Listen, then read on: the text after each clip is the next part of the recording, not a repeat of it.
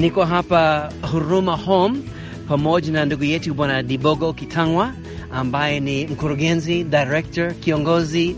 Yeye pamoja na mke wake wapo hapa wakiongoza Huruma Home ambayo ni nyumba ya yatima. Kwa hivyo Bwana Dibogo, tunafurahi kupata nafasi hii kuongea na wewe na hata kukutambulisha kwa wale ambao wanatusikiliza. Asante sana, ninafurahi sana mzee Smith kwa pamoja na wewe. Amina, asante sana. Na kwa sababu tuko hapa kwenye Huruma Home, inawezekana ninyi wasikilizaji mtaweza kusikia watoto wakicheza huko nyuma. Kuna bembea ambazo zinapiga kelele, kuna watoto ambao wanahitaji pasi ya mpira wa miguu, sijui. So swali la kwanza, bwana Dibogo, kwa nini wewe umekuwa na mzigo wa kuwafikia watoto hasa yatima na kuwapa elimu na kuwalea? Ja, ni kwa sababu uh, jambo ambalo tunapaswa kujua ni kwamba kila mtu anapitia kwenye hatua ya uyatima. Utofauti ni wakati gani unapata uyatima, na kuwa yatima haiwezi uh, kuwa ni sababu ya kufanya mtoto asifikie ndoto au malengo ambayo Mungu ameweka ndani yake. Kwa hiyo mimi nina mzigo kwa sababu na natamani kuona ndoto ambao Mungu ameweka ndani ya watoto wa iweze kufikia mahali pake. Amen. Asante sana kwa jibu hilo zuri. Tunajua ya kwamba familia za Afrika Mashariki wana, wana changamoto nyingi sana, na hata kina mama kina baba eh, wakati mwingine hawajui wafanyaje. Sasa ninaomba kuuliza, kwa jinsi unavyoona familia za hapa Afrika Mashariki, kuna vitu gani au mambo gani ambayo watoto wa Afrika Mashariki wanahitaji kutoka kwa wazazi wao? Wazazi wawape nini? Muda changamoto kubwa ambao watoto katika mazingira yetu ya, ya Afrika ni wato, wazazi hawana muda na watoto mm. Na kwa kukosa muda na watoto wanapoteza vitu vingi kwa watoto, na watoto pia wanapoteza vitu vingi kwa sababu wanakosa nafasi ya kukaa na baba ba, au mama, kuongea na mtoto, kujua mtoto anahitaji nini kwa sasa, kwa kesho, anapitia changamoto zipi, na mtoto anasema nini kuhusu mazingira ya kila siku. Kwa hiyo changamoto kubwa zaidi ambao watoto wanakosa katika uh, Afrika Mashariki ni wazazi hatuna muda na watoto wetu. Kweli kabisa, na hata mimi nimewahi kuona jambo hilo. Uh, mzee Daudi, bila shaka umeona pia katika sehemu zingine. Uh, hiyo ni shida, sio Afrika Mashariki tu, tunaona shida hizo katika nchi mbalimbali. Bwana Dibogo, asante sana kwa jibu hilo zuri, kwamba wazazi wengi wanakosa muda wa kutosha. Um, kinyume cha hicho, labda nikuulize, kuna vitu gani ya mambo gani ambayo wewe mwenyewe kama baba wa watoto wako na pia kama baba wa yatima waliopo katika nyumba hii ya Huruma Home eh, wewe unafanya nini ili kuhakikisha ya kwamba wanalelewa vizuri? Asante sana kwa, kwa swali hilo. Hakuna kitu kipya sana ambacho mimi ninakifanya sasa sana wazazi wengine isipokuwa kuna kitu ambacho inawezekana ikawa ni, ni, ni, ni tofauti kidogo sana. Uh, kuwa baba kwa mtoto nadhani kalinganisha ni sawasawa na kuwa kama mume na mke. Kwa mfano uh, ili maisha ya ndoa kuendelea vizuri, lazima utoke kwenye mume na mke na kuwa marafiki.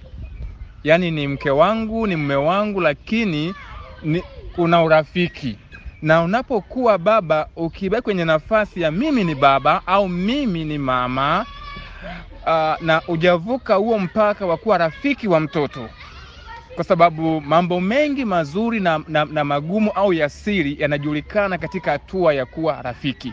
Ukiwa rafiki wa mtoto mm, utajua amekula vizuri, utajua barabarani, shuleni imetokea nini utajua alilalaje usiku, kwa sababu anakuwa na ukaribu wa kukuelezea mazingira yake, hata yale ambayo ni ya siri. Na hii ukifanikiwa kuwa kwenye hatua ya kuwa rafiki, ni hatua mzuri wa kulea na kuona malezi mazuri kwa watoto. Mimi nashukuru kwa sababu naona ya kwamba jibu lako linaenda sambamba na yale uliyosema tayari, maana huwezi kuwa ni rafiki wa mtu pasipo kutumia muda Kweli? au sio? yeah. Na pia inaingia katika hii swali lingine ambalo ni hili um, watoto wanapoendelea kukua na kuwa na umri mkubwa kidogo, uh, wewe kama baba au hata mke wako kama mama wa yatima unawasaidiaje kutoka katika utoto kuingia katika uh, ujana, yani kuwa ni vijana wakubwa. Maana eh, baba wa mtoto mdogo ni tofauti wa baba wa kijana mkubwa. So kuna tofauti gani katika uh, hiyo hali ya kuwa ni baba wa watoto wadogo na baba wa vijana wakubwa? Kweli ni uh, ni jambo jema sana hilo, na kama mimi ambao nina watoto wote Mm. nina watoto wa wadogo na nina wa, watoto wakubwa. Watoto wadogo ninaweka mazingira ya malezi na, na makuzi, lakini kwa watoto wakubwa ambao ni vijana uh, nina muda wa karibia kila mwezi au kila baada ya wiki kuzungumza kuhusu maisha, kuangalia wama, wanafanya nini, changamoto ni nini na kipi kifanyike, na pia kuwatia moyo kwa namna ambavyo wanaweza kuthubutu pale ambapo anaona hofu labda kuhusu elimu aliyonayo au hofu katika kitu asichoweza kukifanya vizuri, lakini ninachofanya zaidi ni kuwa karibu na kuongea naye na kutia moyo na kuzungumza zaidi kuhusu kupanga malengo, kutumia pesa vizuri, kuheshimu watu na kutunza ujana. Bwana Libogo, mimi mwenyewe ninajua ya kwamba wazazi wengi wana nia njema, lakini njia mbaya, labda hawaelewi namna ya kulea watoto wao vizuri. Kwa ujuzi wako kama mtu ambaye unahusika una sana na watoto kila wakati, kwa sababu ya watoto yatima na hata watoto wako mwenyewe na pia hata kanisani, ninauliza kwa wewe mwenyewe, unaonaje, kuna vyombo gani ambavyo vinapatikana ambavyo vinaweza kumsaidia uh, mzazi yeyote, wazazi wowote, labda wanataka kujifunza zaidi jinsi ambavyo wanaweza kuwa ni wazazi bora na kulea vizuri zaidi ya watoto wao, ungewashaurije? Yani watumie vyombo gani? Uh, jambo la kwanza katika vyombo ni neno la Mungu, Amen. kwa sababu neno la Mungu limezungumzia kuhusu malezi yote. Neno la Mungu, mzazi kuwa na tabia ya kusoma neno la Mungu na watoto wake. Mm. Ni jukumu la mzazi kusoma, kuwasomea watoto wake neno la Mungu. Hiyo ni chombo cha kwanza, na chombo cha pili ni mzazi mwenyewe kuwa, sina Kiswahili nzuri, lakini wanasema kuwa doll, to be a doll, yani mwanasensere, yani badala ya kumjazia mtoto zawadi, lakini wewe kwanza kuwa, kuwa zawadi Mm. kwa- kwa mtoto wako. Hiyo ni chombo namba moja, kwa sababu atajifunza vingi. Na kitu kingine ni kuna watu ambao Mungu amewajalia kwa kutumia neno la Mungu kuchambua na kuandika vitabu vya malezi ambao vinafuata taratibu na desturi za kimungu. Mungu anasema nini kuhusu kulea mtoto, kumrudi mtoto kwa namna gani? Kwa hiyo kuna vitabu ambavyo vimeandikwa. Kwa mfano, hata mimi mwenyewe nimetunga vitabu ambayo sijaandika kwa nadharia tu, bali nimeandika na changamoto ambazo nazipitia siku kwa siku, na jambo la kushangaza ni kwamba kila changamoto nilijikuta mimi ndio mwenye makosa na sio mtoto. Mm. Naona, Kwa hiyo kuna vitabu, kuna vipeperushi, lakini pia kuna programu mbalimbali Mhm. ambazo kwa sababu ya teknolojia ambayo Mhm. ambayo mzazi anaweza akafungua kwenye mitandao na kusoma na kujifunza Mhm. kuhusu namna ya kulea mtoto vizuri. Bila shaka hapo hapo tungetumia msemo wa Kiswahili, penye nia pana njia. Kwa hivyo eh, kwa shauri yako ni kwamba lazima mzazi awe na nia, alenge kuboresha jinsi anavyolea watoto wake. Labda niongeze kitu kidogo. Ongeza. Mtoto ni sawasawa na bidhaa na mzazi ni sawasawa na mmiliki wa kiwanda. Inawezekana kiwanda ki, bidhaa inaanzia uh, sehemu moja mpaka sehemu ya mwisho, lakini mwisho wa siku lebo yake itawekwa lebo ya mwenye kiwanda. Kwa hiyo utasema walimu wameharibu mtoto, utasema na, lakini mwisho wa siku ni mtoto wako Mm, ana, ana lebo yako. Kwa hiyo hakuna udhuru, kwa sababu mtoto wako ni lebo yako. Mimi nashukuru sana kwa sababu hata mimi nimepata kitu siku ya leo, na kwa sababu watoto wangu wameshakuwa wakubwa kidogo, nina majuto kwa sababu kuna sehemu ambapo nimefail, lakini namshukuru Mungu pia kuna sehemu ambapo tumefaulu, maana mwisho wa siku hata mtoto itabidi akate shauri mwenyewe kumfuata mzazi na hatimaye kumfuata Mungu. Bwana Dibogo, tunashukuru sana kwa ushuhuri wako, hata kwa mke wako na watoto wenu na hata Huruma Home, na kwa jinsi ambavyo ameweza kusaidia jamii ya Watanzania katika sekta hii. Labda swali langu la mwisho, kwa upande wa kiroho, ninyi mnafanyaje kwa watoto yatima hapa katika Huruma Home? Yaani wan, wanawezaje kukua katika, katika roho zao? Mmekuwa na mazoea gani?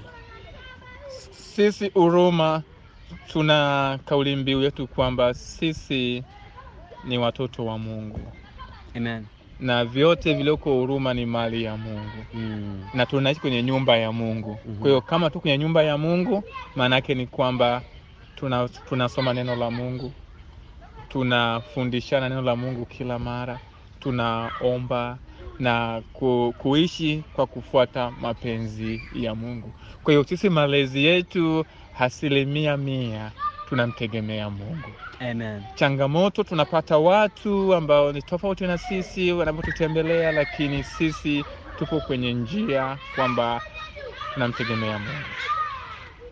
Labda nikuulize swala lingine kuhusu hilo. Je, kuna kanisa la mahali ambapo unawapeleka au amna hata kanisa?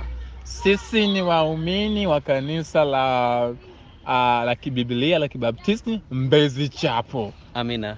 na mchungaji wetu pale, tunaenda kila Jumapili, tunatoka Goba kwenda Mbezi. Ni mbali, lakini kwa sababu tunapenda kumpendeza Mungu ni karibu sana kwetu. Asante sana Bwana Debogo, tumefurahi um, kwa sababu una ujuzi mwingi sana na watoto wa aina mbalimbali, na umeona shida za wazazi, shida za familia.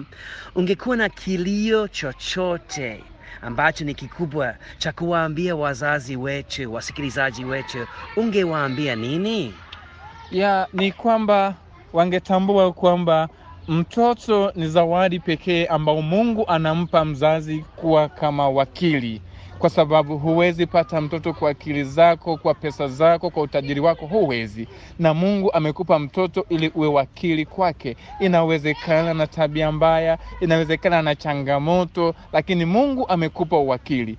Lakini changamoto ni kwamba wazazi wengi wanafanya kama alivyofanya Yese baba yake na Daudi, kwamba baada ya Samueli kumpaka mafuta Daudi kwamba amekuwa um, mpaka mafuta wa Bwana, hakuna hatua yoyote, hata kama vile jambo ile haikumsisimua Yesi kwamba nini kimefanyika. Kwa lugha rahisi ni kwamba kama wazazi wengi wana ignore watoto, hii ni kitu ambacho ni, ni, ni, ni inaniumiza sana. Mm. Hatuna budi kuwapenda watoto katika changamoto zao na kuwatia moyo kama zawadi na kutimiza wakili wetu. Amen. Tumeona wazazi wengi wakiwapa watoto wao kisogo, lakini tunashukuru kwa jinsi ambavyo wewe na mke wako, familia yako, kanisa lako mmeendelea kujali watu, watu mbalimbali, watoto mbalimbali, familia mbalimbali. Mungu awabariki. Asante sana kwa muda wako. Asante sana. Mbarikiwe na Bwana. Amina.